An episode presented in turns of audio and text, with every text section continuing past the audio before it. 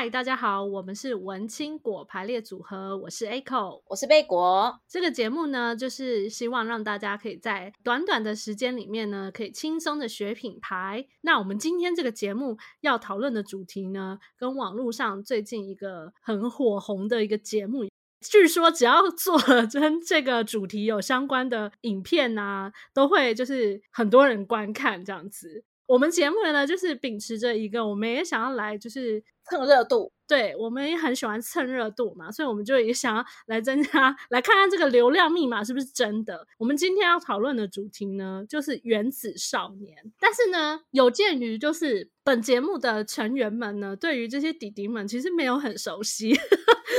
对，然后加上贝果，他就是对于这种这种偶像团体，他本身就是有贝果，只要人一多就会开始紧张，因为贝果都会不记得名字。对，然后他脸脸跟名字啊，全部都全部都连不上，这样子，他很害怕。对的，对的，而且原子少年其实做了非常多的事情，然后他的定位跟过去做的选秀节目啊这些也都不一样，所以贝果其实做这一集有一点恐慌。还好，我们今天请到了一个厉害的。今天这个来宾呢是 Echo 的朋友，然后我们就称他为原子少年观察家。那我们欢迎 Kiki。Hello，我是 Kiki。Kiki 还喜欢我们给你的这个称号吗？蛮喜欢，但是有点责任感的感觉，需要有点压力大。今天就要麻烦你跟我们介绍一下原子少年了，让我们这些阿姨们可以了解一下原子少年的你知道来源。对，就是他到底在做什么，然后还有就是呃，就是他的那个吸引人的地方到底在哪里？那首先呢，我想我们应该要先请 Kiki 稍微的跟我们讲一下，就是《原子少年》这个节目，它到底是一个什么节目呢？为什么就是最近还蛮多人在讨论的？嗯，它就是男团选秀节目，但是他们这个节目的方式进行方式是以团体的，就一个团一个团一个团。的方式去比赛的，所以不是像以往的我们可能知道的韩国或是中国的选秀那样子，是以个人的方式去竞争。如果有看 DD52 的话，也会是就是也知道说他们这个制作单位通常都是就他们想要进行的方式是这种以团体的方式，告诉大家说，嗯，我们台湾比较不一样的选秀方式。对，然后我一开始注意到也是因为说他们。推出的方式是以行星的方式来告诉大家说，哦，我们有哪些不同的团体，然后风格是怎么样的。刚开始贝果会知道，当然是身边的人有人在讲。但是我觉得很有趣的是，其实我们在主持群里面有讨论，就是原子少年他们在每一个行星都是有他们自己的定位，而且就是蛮清楚。他们一开始就是打出了一个 slogan，然后把这一群人做了一个定位，对不对？据 Echo 就是事前也先做了一些功课，这个节目就是把那个所有参加的人总共八十个，然后就把他们分成八组，然后是八个行星，然后每个行星是不一样的特色。那像呃就是有地球，那地球可能就比较强调是那种邻家男孩感，然后或是金星就是比较是中性魅力的。然后哦，有一个团我觉得蛮 有趣，他木星他们说是平均身高一八五，然后水星是平均年龄最年轻的，嗯、大概只有十七岁，然后火星就是很 man 很阳刚的，然后还有什么土星就是舞蹈超厉害。那天王星就是走一个嘻哈偶像路线，海王星的话就是一个他们说是比较高冷的个性的感觉。然后我觉得最好最最有趣的地方是，他们如果万一你在节目中，就是你你可能就是被淘汰的话，你就会先进去冥王星。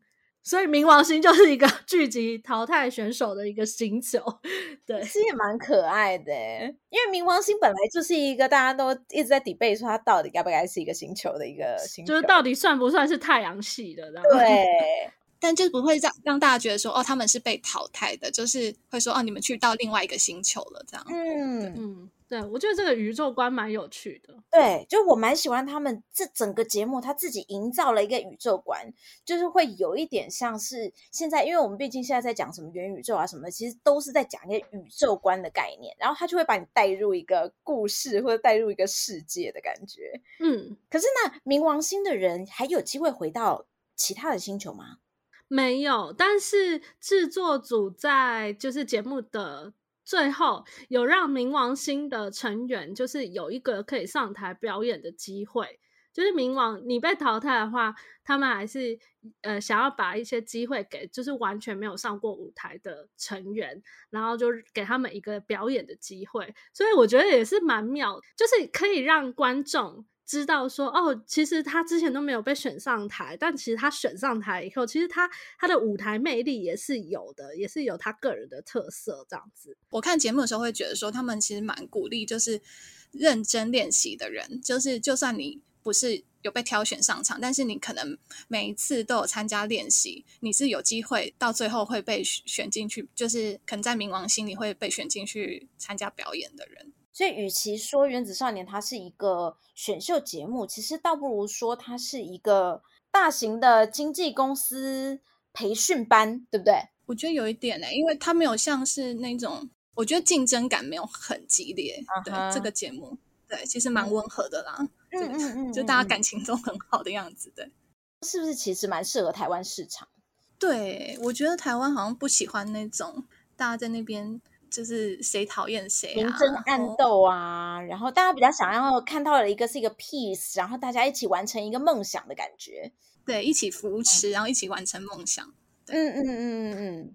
哎，那我想问一个问题，就是既然就是因为《原子少年》它是一个选偶像团体的一个节目嘛，Kiki 你自己觉得，就是你认为的偶像，台湾的偶像，或是说跟韩国或是中国他们选出来的偶像，你自己会认为台湾的偶像会跟其他地方有什么不一样吗？或是你比较想要看到怎样的台湾偶像？我比较欣赏的是真性情一点，然后。不做作的那一种，就是偶包感不会太重的偶像。他可能只是外表看起来好好看，然后他可能能力也不错，但是他可能在接受媒体访问或者是在大家面前呈现的感觉，不是那种每次都给出一个官方说法的那种艺人。嗯，比较真诚做自己的。对对对，嗯，因为说到就是比较做自己，或者是说。呃，这个算是一个人设的概念嘛？因为其实像我们文青国的节目上，我们都一直有在强调说，就是品牌啊，自己在做那个定位的时候。请千万不要离你的本人的个性离得太远，不要做一个你完全做不到的一个人设。所以，如果像 Kiki，你就会觉得说，如果这个人他本身就是一个很活泼、很喜欢跟同呃朋友或团员开玩笑的话，你就会觉得维持这样子的个性是很可爱的，你会很喜欢看。对，其实我蛮喜欢这种感觉的偶像。这个年代，我我觉得已经不不流行那一种假假假的，就是然后又保持一个很完美形象的那一种艺人。对，其实我们之前在前几集就一直跟大家说，就是现在请大家千万不要说谎，因为网络实在实在是太发达了。每个人只要你在路上遇到，就是任何一个人，如果在路上遇到其中一位艺人好了，或者是其中一位少年们，他们只要上网一 po，其实你。就是你，你只要稍微有一点偏移，你原本的就是塑造出来的形象，真的很容易崩盘呢。而且一开始如果太完美的话，真的很容易被抓到一些小辫子。那我好奇，Kiki，你在看这些定，就是他们每一个行星的定位的时候，有哪一个你会觉得，哎，他们的定位非常好，或者是哪一个定位你会觉得，哎，可能不是这么真实吗？嗯、呃，我如果是以团体来看的话，我个人蛮喜欢火星的。嗯，为什么呢？就是比较成熟那一团，就是定位比较成熟的那一团。Oh. 我觉得他们的实力蛮平均的，然后又会唱歌的人也不少。我觉得男团不只要看跳舞，欸，诶，我还是蛮觉得唱歌也是蛮重要的一件事情。可是，在节目上面呈现的比例就没那么高，在歌唱这个部分。那请问，脸蛋、唱歌、跳舞、才艺还有个性，哪一个对你来说最重要？排前前二就好了。脸我可能会放后面一点，然后我、okay. 我会比较注重呃唱，我觉得唱歌跳舞对我来说一样，哎，就是是同一件事情。对，如果是男团的话，我觉得是同一件事情。然后个性吧，对啊，第一个应该是唱歌跳舞，嗯、然后才是个性，然后脸可能是第三。Echo Echo，我的话应该是我想一下。因为因为我个人看偶像真的蛮看脸的，所以脸蛋可能会排，一定会偏排出来吧。然后再来是唱歌。好，那你那你们要不要公布一下你们在《原子少年》里面你们最喜欢谁？好，观察家先。好，讲到最喜欢的就精神来了。呃，我、嗯、最喜欢黄文婷，地球的黄文婷。嗯、对，虽然我刚刚喜欢的团是火星，但是我个人的话是喜欢黄文婷。哦，哦，这也是另外一个他们在投票的时候蛮有趣的一个地方。他并不是用人来，呃，不，并不是单单用人来投，他有个人排名和团体排名。就像 Kiki 的话，他你就可以完全分开来看。对，我可以分开诶。嗯，嗯，那你要不要分享一下为什么你喜欢黄文婷？黄文婷，我蛮喜欢她在节目上，我不知道是不是呈现节目剪辑出来的，给我的感觉是，他是一个很单纯，然后也是蛮善良、真性情的一个男生。对，他给我的感觉，嗯、然后舞蹈我觉得蛮不错的，在地球里面，他不是那种长得特别嗯、呃、美的，对对，就是不是美型男，可是我。我觉得他的舞蹈能力其实蛮加分的哦，就听看他跳舞的时候，你会觉得他蛮帅的，这样吗？呃，应该说，我觉得他的那个律动啊，然后跟一些顿点都是蛮精准的。哦，嗯嗯嗯嗯嗯，哦，那你看的很细耶，可能跟他学过武术也有一点关系啦。贝果这时候就是要跟要跟那个经纪公司还有那个节目组。抱怨一下，就是我们在开开录之前，我们就一直在讨论说，那黄文婷到底学的到底是什么武术啊？然后发现完全找不到任何答案，所以知道的人麻烦在下面留言。我觉得我们可以就是节目上架的时候，我们就 cue 黄文婷，看黄文婷会不会来回答我们。好，没问题。有人理我们吗？对，对我非常的在意这一点，就一些斗知识，说你到底是学什么武术？对啊，很重要哎、欸。那 Echo，我分享我分享一下，就是我看这个节目的时候，我最喜欢的团体是金星，嗯，就是他们的每一场表演，不管哪一场表演，我每次看完以后，我都觉得说，哇塞，就直接出道吧这样子。嗯嗯。但如果要说个人成员的话，我最喜欢的是那个，这个算是这个节目的招牌了吗？招牌成员了吗？就我最喜欢的是嘉诚。然后这时候我就不得不跟大家讲一下，就是因为听说嘉诚有什么莺歌在地偶像的称号那，本节目有一个莺歌在地人，那这个时候，哎，虽然他今天没有要来跟我们一起录音，但我这时候一定要 cue 他一下，来 Melody Melody。是请是，请问请问请 问英哥在地 偶像林嘉诚，如果今天走在路上，你认得出他吗？我真的很想看嘉诚一眼。你这样子问 Melody 是想要让我树敌吗？我我可以带大家去嘉诚妈妈开的那个月子中心。因为听说全英哥就那一个月子中心，是不是？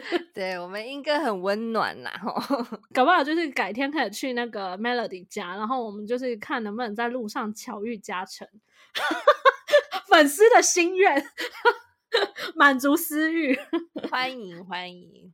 那既然我们现在讲到了比较就是个人的部分，贝果我想要先问一下。Kiki，你有没有注意到他们有做了哪些事情？当然，我贝果也觉得蛮有趣的是，他的主题曲一出来，你是怎么接触到这个主题曲的？然后他们后来有做什么事情，让你就是好像去？嗯、因为贝果相信你绝对不是从第一天就开始非常喜欢他们，或者第一天就已经决定你要喜欢谁，嗯、一定是中间有跟过一段的过程，然后慢慢去堆叠那个喜欢，然后进而在这个过程之中找到你想要。呃，就是你能够认同的偶像，所以贝果很好奇这个过程。一开始的话，嗯、就像刚刚讲的，我是先看到主题曲，先听到，就是看影片。这首歌比我想象中的好听，就是比我预设的他们可能会有的主题曲好听不少，这样。然后，所以我就那时候就跟 Echo 讨论说，哎，这个节目好像还行，哎，这样就应该是，因为我觉得主题曲蛮重要的，就是给人的第一印象。除了主题曲之外，他们还有做什么其他的事情，让你慢慢的去更了解他们吗？还是其实你就你就开始很认真的关关注他们了？我好像对，就直接开始看节目，然后我我会看的是，因为我不我没有看电视播出的，我是看网络上的直播，然后直播的话他们会就是会每一集都会找几个里面的成员，就是八十位里面的成其中几位，然后来一起跟大家一起看，然后我就从这里面也可以稍微观察，就是来参加的那些人的一些个性啊什么的，然后就开始觉得哎，蛮好像蛮有趣的，然后就一直看下去了。哎，这点我跟那个就是 Kiki 不太一样，是因为我一开始就知道这个节目要开始了嘛。因为我个人抱着那种，就是我觉得台湾偶像，其实我们台湾也是可以做偶像的，但是就是你知道，抱持着对这个产业有一点希望、有点热情的那种心情在看这件事情，所以我就是会比较是想要去比较说，呃，我们。每个地方在办这种选秀节目的那种差异，然后我其实一开始对于就是主题曲的那个形式，我其实没有很满意耶，因为我觉得如果大家一一看到那个主题曲的话，应该都会想说。这个看起来就超像韩国的那个 Produce 系列，很像抄袭。对，然后我就很怕，就是我想说，那既然我们一开始就已经跟人家说我们要做偶像选秀，可是你如果一开始那个形式长得那么像，那人家就已经说啊，这就是抄我们韩国的啊，就是你知道，我又不想要，我觉得我又不想让我们觉得好像台湾在做这件事情，还要被人家。讲话那种心，我我觉得我的那个心情很复杂。但是后来我我后来渐渐的就有觉得说，好像其实那个是一个手段，有可能会不会是制作单位，但我无法证实。但我觉得有可能那是一个手段，因为他的他故意用那种制服感，然后就是好像也是跟 Produce 的形式很类似，然后大家就会想知道说，那台湾现在要做这个节目的话，到底是？有做出个什么？那选他挑来的人到底能不能来当偶像？然后大家就会自己去私下比较。就是之前可能有看过韩国的，看过中国的，他也许也会想要比较那台湾的好不好？这样子，嗯嗯，对。然后结果后来好像这个，我觉得就是好像还是真的有让韩国那边的一些网友。有去就是针对那个 MV 去做一些截图，然后有去有一些韩评在讨论这件事，然后就，嗯、然后那个时候好像。好像就是也是有人在讨论加成，说，然后他们就截图嘛，就截了十几张，然后就说就编号，然后就说三号可以出道，然后三号就刚好是加成，我就觉得蛮妙的这样子。你不要你不要这么偏心，一直提加成好吗？不过说真的，加成就是这个节目最，我觉得就是前期最最最大的亮点了啦。对，因为大家就觉得他是。因为他有一个称号叫什么“天选之子”，哦、然后呃，连团体里面或是其他的那个弟弟们都说他真的就是很完美诶，是不是长得太帅？怎么这种人啊？这样就是他们每个人都认为他就是那个天选之子。这样，我觉得这种选秀节目多少都会有类似这样子的成员，就是他可能在第一开始一刚开始的时候，他就是会最多人关注，这样 有点像招牌这样子。那如果是韩国或者是像中国的？选秀节目，他们也会抓出一个人占 C 位吗？会，会哦，嗯嗯，对，因为我我我是没看韩国，我是看中国的，就是偶、嗯、偶像练习生，然后他们、嗯、呃在选 C 位的过程其实蛮竞争的，可是，在《原子少年》这个节目，其实带到 C 位的竞选过程其实蛮，我觉得好像只有用到一一集，很轻描淡写，对对对，很轻描淡写，就只是在。一些老师面前跳了主题曲的一段，然后他们就投票了，嗯、就是那个过程没有那么那么竞争的感觉啦。对我来说，你不会一直觉得他想要营造说对方就是你的竞争对手，对对对，你们是他他反而是想要呈现说大家是一起成长，嗯，一起变好那种感觉。对，对我我觉得这个点我比较喜欢。就是贝果这么冷漠的人，贝果都会觉得，就是看到会觉得有点被打到哎、欸，因为我贝果本身也是很不喜欢那种，就是打很喜欢去营造好像一些冲突，然后要去营造一些镜头感。那有时候看一些选秀节目，或者是呃，可能算是半实境吧，就会。刻意要去营造一些戏剧点，或者是戏剧效果，然后每次剪的那些片段也都是一些戏剧效果的片段，然后可能有一些冲突啊，或者是一些勾心斗角啊。通常看到这种贝果就弃剧，但是这个是贝果看了第一集之后会觉得，哎，好，好像真的有感动到，哎，就会觉得好像跟他们是，嗯、就他们是你不会觉得他们的镜头感太重。嗯，而且他们呈现出来几乎都是正面的，我没有看到什么负面的画面的，就是没有看到谁真的跟谁就不和啊，或者是不不不不满谁，然后就在那边对骂也没有。对，我我觉得这个节目还有一个点也可以讲一下是，是他们一开始我知道好像制作单位是希望所有的歌曲都是原创。所以他们是真的有找找了一个音乐制作人来做这个节目，就来统筹这个节目的歌曲这样子。然后我就觉得这个点也还蛮不一样的，因为一般来说有一些选秀它，它它一定会，比如说在某一个某几场比赛的时候，它必须会演唱可能是 cover 的歌，但是那种歌曲就是有风险，就是万一本来的演唱那首歌的人他本来就超强。然后就被你们这个、嗯、被你们这些弟弟们一唱啊，就唱歪了。然后好像如果唱歪了、唱坏了，就没有帮助到他们。然后万一唱的可能真的就是舞台效果很好的话，那搞不好有人就说什么啊，这首歌就是什么比原唱唱还好听。其实我有时候都看到这种评论的时候，我都不知道说应该该高兴还是该难过。你说谁该高兴还是该难过？呃，歌手啊，原唱人啊，原唱人啊，确实是，嗯嗯嗯。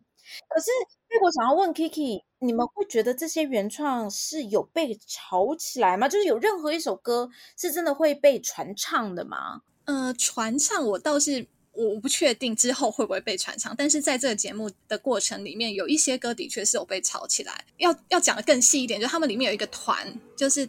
这些八十位里面，然后他们可能在这一年过程里面，就他们不是前一年都是因为疫情嘛，然后还没有节目还没开始，然后他们自己都私下一起练习什么的。他们在这个过程当中，就自己有好像几个人有组了一个团叫亚特兰提斯，然后、哦、对，但是他们不同行星的哦，他们不是同一个行星的。嗯嗯嗯，成员自发性的组成的。对，我有看到那个，我有我那时候还有一点不太理解，就是为什么又跑出了一个亚特兰提斯？你知道贝果就是随时都在一个很恐慌的状态下，怎么又有一个新的东西？说这个资讯我没有补充到。然后就是亚特兰提斯有有他们。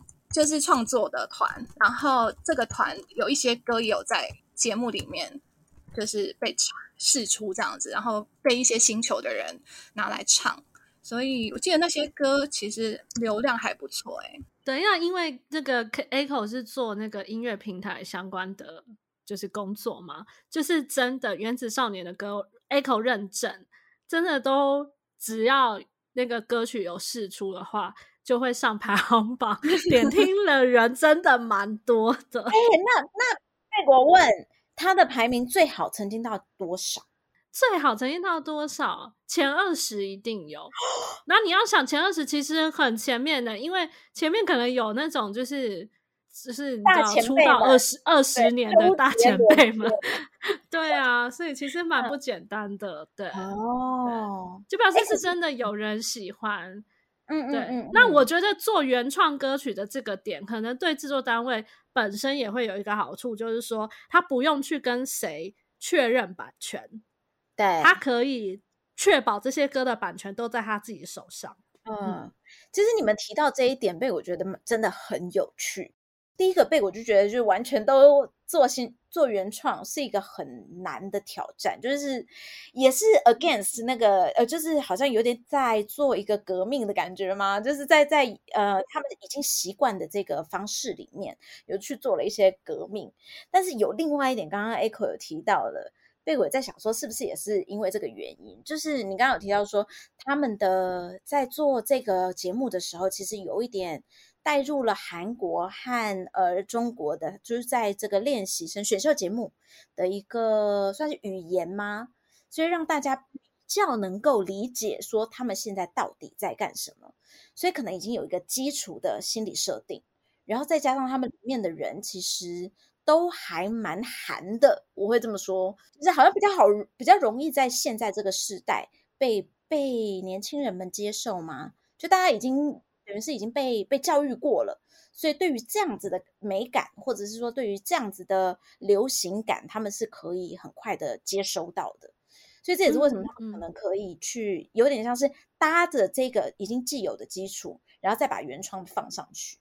但是他们节目里面也有。非原创的，就是跟导师合作的，只有这个部分。然后导师合作部分，我觉得也是前期比较大的爆点，所以也是因为有跟导师合作那一段，哦、然后有把声量再拉更高。对，嗯、导师合作的话，我最有印象的是艾莎。艾莎跟金星的表演，他他们表演那个垃圾，然后 我我觉得很好看呢、欸，然后又对金星更喜欢，也超强的。他选曲居然就是他选的金星，然后选了这个曲，哎，这个很强耶。对啊，你就很就觉得看完后就哇，表演的好棒哦。哦，所以你是看这一段被金星圈粉，我是反而是看这个被艾莎就是 圈粉。哦，都我觉得艾莎真的也有帮。也有帮他自己圈到粉，有有呃？怎么说怎么说？垃圾这首歌是以前他那个团体就大嘴巴的歌嘛？对。可是因为以前大嘴巴就是还有其他成员，可是他现在在一导师合作赛的时候，就是艾莎是主轴，然后再跟弟弟们合作嘛，所以就是那个感觉不一样。因为以前你还会看到其他成员，可是这一个的话主角就是艾莎，然后还有弟弟们这样子。然后在那个练习的过程中，好像就是艾莎也会分享她以前怎么会来到台湾，因为他也是参加台湾的选选秀嘛，然后就来分享一些经验跟弟弟讲啊，哦，对对，就啊好感人哦，感人，然后表演又表演的很好，就觉得啊被圈粉这样子。对，因为艾莎好像蛮久没有在舞台上目前表演，然后就一表演就觉得好厉害。可是那 Kiki，你会觉得，因为贝果那时候特别喜欢金星的原因，其实也蛮奇怪的。就是贝果只是觉得这一群人都好韩哦，就是不管是长相、化妆、衣服，然后甚至是曲风，被我都觉得有点韩。然后，可是金星给我的感觉就是是韩国不比较不会尝试的一块，就它的定位。然后他们的表演方式，然后还有他们的，嗯、呃，就是他们整体的表演，当然也都非常的成熟。就对贝果来说，贝果就觉得哇，好成熟啊这样子。然后所以、嗯、那时候圈粉的原因是这样，但是其实贝果蛮好奇，Kiki 你自己在看啊，就是这个定位，你会怎么去评断他们？我觉得是一个蛮好的尝试、欸，诶，就是好像也只有感觉上目前就是只有台湾在，或是泰国吧，可能会做得到这种。团、嗯、对，但是我会我自己是蛮欣赏他们的，但可能就比较对我来说就比较不是偶像的感觉啊。我还是嗯，我觉得他们舞蹈跟唱歌都很强，然后也是整体感非常的明确的。但是可能我如果要选偶像的话，会偏好就是少年感比较重一点的。其实我觉得，就是因为呃，就是这个节目把弟弟们分成八个主要的类型，然后金星的话是比较中性中性类型。然后一开始我也会觉得说，对，如果假设今天我很喜欢金星，可我会不会愿意就是就是你知道像 追那种偶像，就是说哦，去去什么呃买什么灯箱啊，或是什么，或是什么要要去哪里吃。签请他们签名啊，拍周边，我可能不会。但是如果今天是要看一个金星，他们今天要做一个专场的表演，我可能会愿意花钱去看他们表演哦，因为我觉得他们的表演是很震撼的。所以我觉得，也许就是这些团体被设定出来，他不一定说你一定就是只能走偶像。也许金星这个团体，他可能就是比较适合去走这种很厉害的表演形态的活动，他可能会出国表演这种，也许也是有可能。对，所以所以搞不好他的市场扩大了这样子。嗯，所以贝果就觉得，我不晓得不晓得 Kiki 怎么看，但是贝果就觉得，刚刚就讲嘛，贝果一直觉得他们不是一个选秀节目，它是一个大型经纪公司的培训，因为它并不是只是要找出男团。他感觉比较像是，嗯，要去培育新的一代娱乐人员的感觉，就是娱乐人人士的感觉。就这一点是贝果觉得蛮对制作单位的野心嘛，或者说对于他们能够想到这么广的一个范围，当然这可能是我们自己的解释，但是他们能够想到这么广的一个范围，贝果觉得蛮厉害的，就是一个野心。呃，因为之前其实，在原子少年的前两年，有一个有另外一个女团，其实也是同样的制作公司，他们的也算是一个很在台湾算比较新的尝试吧，就是那个 DD 五二。然后那时候 Kiki，你有看，你有去 follow 我有选秀节目？我有看，但是没有到很很迷的程度，因为我是一开始是因为导师而看的，所以后面就稍微看一些片段啦，但没有没完整的看完。对，哦，那你觉得就是《D D 五二》和《原子少年》之间的差别是什么？从我的角度看，会觉得《原子少年》的声量比较高的原因是我看到蛮多在 YouTube 上看到很多 reaction 的影片。然后很多不管是网红啊，或者是一些艺人，或者是老师，或者甚至民民众，都会拍他们自己看了《原子少年》的一些观后感。对，嗯嗯嗯嗯，这一点是我在《D D 五二》比较没有看到的。可是为什么啊？你觉得为什么《原子少年》能够吸引大家去做 reaction，D D 五二》不不能？因为《D D 五二》它的播出时间也很长啊。我我我我可以用一个比较肤浅的角度讲吗？没有观察家说什么都不肤浅。对啊，这是你观察到的事。就我觉得做女团跟做男团的基础吧，就有点差异。因为女粉真的会比较容易投入情感，然后会愿意花一些，不管是精神上或是经济上，都会蛮愿意投入的。但是女团的话要成功，我觉得比较难，是因为。它吸引到两性，基本上都要吸引到女女粉加男粉才有办法成功。男粉是负责声量，然后女粉是负责掏钱这样子。对，就很像 Twice 的话，你你要做到他像 Twice 那样，就是可能真的蛮多女生也喜欢子瑜啊，或者喜欢 Momo 啊这样子，那里面的那些成员，然后你就会愿意花钱这样子。女团真的的确是做起来比较累，比较辛苦，对，比较难做，的确是真的。那贝果很好，很想要问 Kiki 啊，就是因为你刚刚讲说很多人会出来帮原子少年去做 reaction，其实这件事情蛮有趣的，因为很多偶像他们的粉丝是会默默支持，然后可能帮他创造了很多流量，没错，但是他们不一定会去做这种。自产的内容就是所谓的就是用户自产内容。那你觉得原子少年是做了什么事情，让他们的粉丝愿意等于是更积极的出来去帮他们创造声量？那甚至是说可能去做了一些平常粉丝不会做的事情，有没有这样子的状况？我看到的一些 reaction 有一些就是是本来就已经是网红的人在做的，那他们同时也是粉丝的心态，对，所以。我觉得，如果从他们的角度来看的话，当然一一开始做可能是有点想要推荐这个节目给大家，所以我我前期有一点分辨不出来他们是是不是节目叫他们怎么做的，对对，邀请他们做的。但看到后来，好像觉得说他是他们自发性的想做，然后可能加上也觉得这这就是一个流量密码嘛，所以就继续做下去。嗯哼。好，那 Kiki，你现在讲的其实都是网红，网红我就可以理解，但是其实他们里面还有很多是等于是一般的粉丝，他平常可能并不接触这些，就是等于是他并不是会主动去产生一些内容的人。那这群人他是怎么样，等于是怎么样去 engage？呃，应该说每个选秀几乎都是有投投票的部分，就是粉丝可以参与投票部分。嗯、那原子少年也是有这个环节，但是。比较不一样的是，可能是因为疫情的关系，所以他们的投票跟播出的内容其实是有一段时间的落差。据我了解，就是有看到一些报道是说，因为疫情已经延宕一年，然后加上制作经费就是有点不足，所以他们要必须赶快把把那个节目拍完，然后以至于投票。对对对，所以以至于投票会跟那个节目播出其实有落差。后期就是有一个人气看板的投票，一开始是说前五位投票最高的前五位可以登上西门町的大看板，然后这个部分就是个人赛的。部分，所以那时候我就有稍微关注一下这个投票，然后我也是这个时期加入投票的，就是前面我都没有参加任何的投票。你所谓的落差是指说投票更晚出来吗？还是其实投票前面就开始有了，但是节目播出等于说，可能我这一集看到的时候，那个节目就告诉我说，哦、呃，现在我们。那个人气最高的是谁？然后那时候大家就会有点疑惑，说：“哎，现在不是人气最高的是嘉诚吗？那怎么会是一个我们都觉得还好的人这样子？”时间差啦，时间差啦。对对对，他他拍完了嘛，对不对？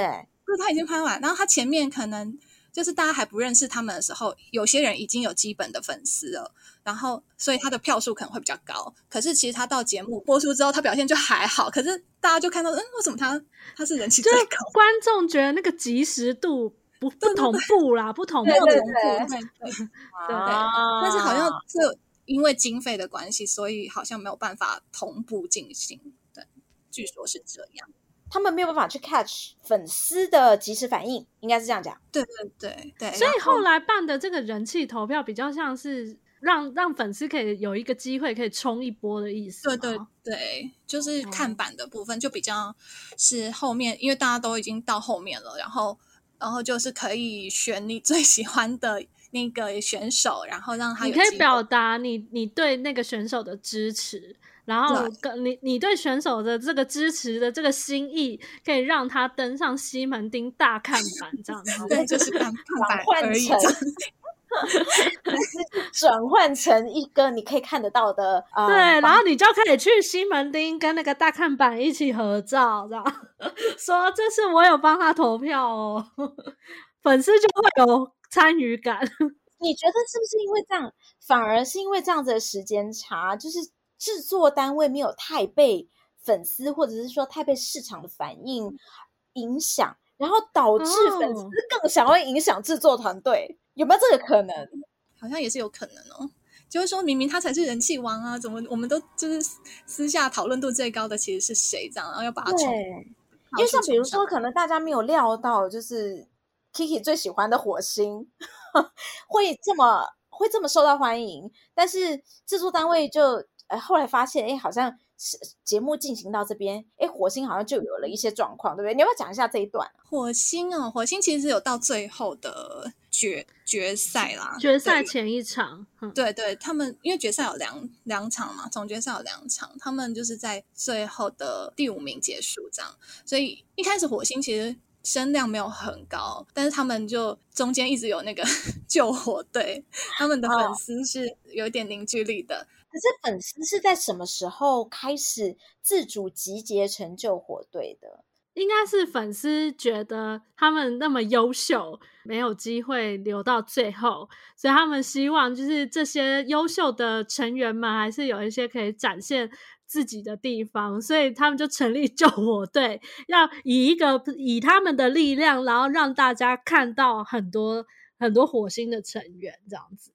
我觉得救火队也是蛮感人的，嗯，因为你想想看哦，制作单位啊，或者不管是呃近年来啦，因为网络发达的关系，大家都希望可以跟粉丝互动，因为不再是以前像电视上面，就是他粉丝们只能被动接受结果嘛，所以所有的制作单位反而会一直想要讨好市场或者讨好粉丝，然后或者一直在观察风向，然后反而因为这样子的关系，让粉丝更觉得。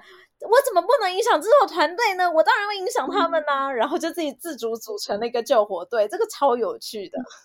嗯，而且那个 Melody 他在录音前，他有跟我们分享，嗯、就是他去到那个一零一那一站的时候，嗯、看到这个救火队帮火星做的那个灯箱，然后他就有看到很多粉丝有在那个灯箱前面拍照。哦，我在想救火队是不是就是年龄层？比较没有那么小，所以经济能力可能也还行。有，我看到一句话，贝果看到一句话是，就是金主粉丝他就留言说：“一日救火队，终身救火队，姐姐钱钱准备好了。对对对”果然还是要女粉。那你知道，在偶像圈啊，在偶像的这个粉丝圈里面，有一句话。就是好像是不分国界的哦，有一句话“得女粉得天下”，啊、这是事实，这真的是事实。因为贝果曾经有一个朋友跟我分享过，他是那种呃，有一个韩国的欧巴，哎，他也不能喊欧巴了，就是他其实有一点年纪，然后所以他在当地其实没有那么红的，因为现在毕竟都是要非常年轻的。孩子们，然后他在当地没有那么红了，但是他在台湾好像有一群粉丝的 base，然后这群粉丝都是姐姐，这一群女粉们呢，是真的会为了他当天来回韩国，哇，行动力很高就对了，行动力超高。我觉得男粉真的不行。所以这又回应 Kiki 刚刚说，为什么 D D 五二和原子少年可能有这样子的一个落差，对不对？对。哎，那我知道，就是说这个节目它现在是有预告说它之后会再继续办第二届。现在的话，当然是不知道说这些成团的。成员们就是他们，如果发片了以后，到底成绩会不会好，或者是说，就是之后的效益是怎么样？那如果说，如果以这个节目上面来说的话，你会觉得，如果他们之后再继续做哪一块，如果有加强的话，Kiki 你会觉得比较好？我觉得导师讲评的那一块，其实我蛮希望听到更多，呃，老师讲评的，因为这个节目我目前看起来就是觉得。大部分都是老师在鼓励他们，给一些很暖心的安慰或是鼓励啊，然后祝福他们。但是比较少听到一些很实际的建议，或是说你刚刚哪个地方就是可能要再加强这样子，比较少听到这个。也可能是节目想营造出一个比较 peace 的感觉，温暖的感觉。对对对，可是我还是蛮希望听到老师一些比较专业的评语啦。对，就是针对一些点。讲评这样，所以也才会觉，因为那个网络上有一些 reaction，就是像我们在开录前讲的那个易宽老师，他那个比较专业性的讲评，会有很多人去看，是因为他这一块有点就补到了节目上对看不到的那一块。因为其实贝果有注意到，呃，像 Kiki 刚刚讲说，之前你也是因为评审的关系，然后去开始关注 DD52。其实，在网络上面也有人是因为评审的关系开始看《原子少年》。所以其实贝果蛮好奇，你会你会觉得老师的角色在这个里面怎么样？很多节目，很多选秀节目其实会把老师这一块算是蛮强化的，然后甚至有一些他会去去强调说老师跟选秀的目标对象之间的冲突。那在这一块听起来好像在节目里面比较少，老师的角色到底重不重要啊？嗯，这个节目里面。老师的角色很像，就是陪伴他们成长的感觉，然后比较没有给我太多说哦，有实际的给他们很明确的建议，可能有，但是节目剪出来的感觉，我觉得没有到那个程度。就是你不会看到，如果有一个成员他真的跳得很差。然后你不会看到真的有老师直接说，你那个地方要怎样要怎样要怎么改变这样子，然后口气可能是比较严肃、比较凶一点的。但你大部分的时间看到的都是他们比较窝心、温暖的一个，就是鼓励打气这样子。哦，那如果这时候贝果贝果就会说，这不实际，这不是。就是说，我以前老师们都蛮很凶，什么、啊、老师都很严格。谁是谁在讲？不可能这么 peace。对，但是这个我觉得在老师的评分上可能有呈现出来。比如说，有时候呃，周汤好他的分数会比较打的会比较低一点点，或者是可能他比较爱恨分明，看起来，哦、但是从分数上看得出来，但是没有节目没有剪出来让我知道说为什么他这么。他给这个分数，对，为什么他给出比较低的分数？这个我看不到，所以我会蛮希望，就是这一块是可以加强的。嗯，了解了解，就是应该应该制作单位可以更更相信粉丝是看得懂专业的这件事。嗯，对对对，嗯嗯嗯嗯，因为我们这一集其实一开开录之前，大家的一致目标就是希望可以让贝果入坑。嗯。听完之后，贝、哦、果还是觉得就是是蛮有趣的。贝果会去多了解，好不好？跟大家报告一下，这、嗯、没有入坑，会持续多了解。这样子可以吗？这样子有达到你们的目标吗？然后贝果以前都只知道林嘉诚，贝、嗯、果都会笑称说，因为他是我们英哥的在地偶像，因为 Melody 的关系，嗯、所以贝果笑说贝果只认识林嘉诚。从今以后，贝果会认识还有一个会武术，但是不知道是什么武术的。黄文婷，好，贝果会记得这件事情。他每次在投票都是那个 有一点那个边岌岌可危的部分，哦、所以就会让 Kiki 很紧，我很紧张。好，今天很谢谢 Kiki，身为原子少年观察家，可以来跟我们分享，就是原子少年这么对贝果来说好混乱的一个行销过程，因为他们真的做了好多事情，而且很多的很多的牌不是照着我们会习惯的牌理出牌。我相信制作单位可能也是边走边看。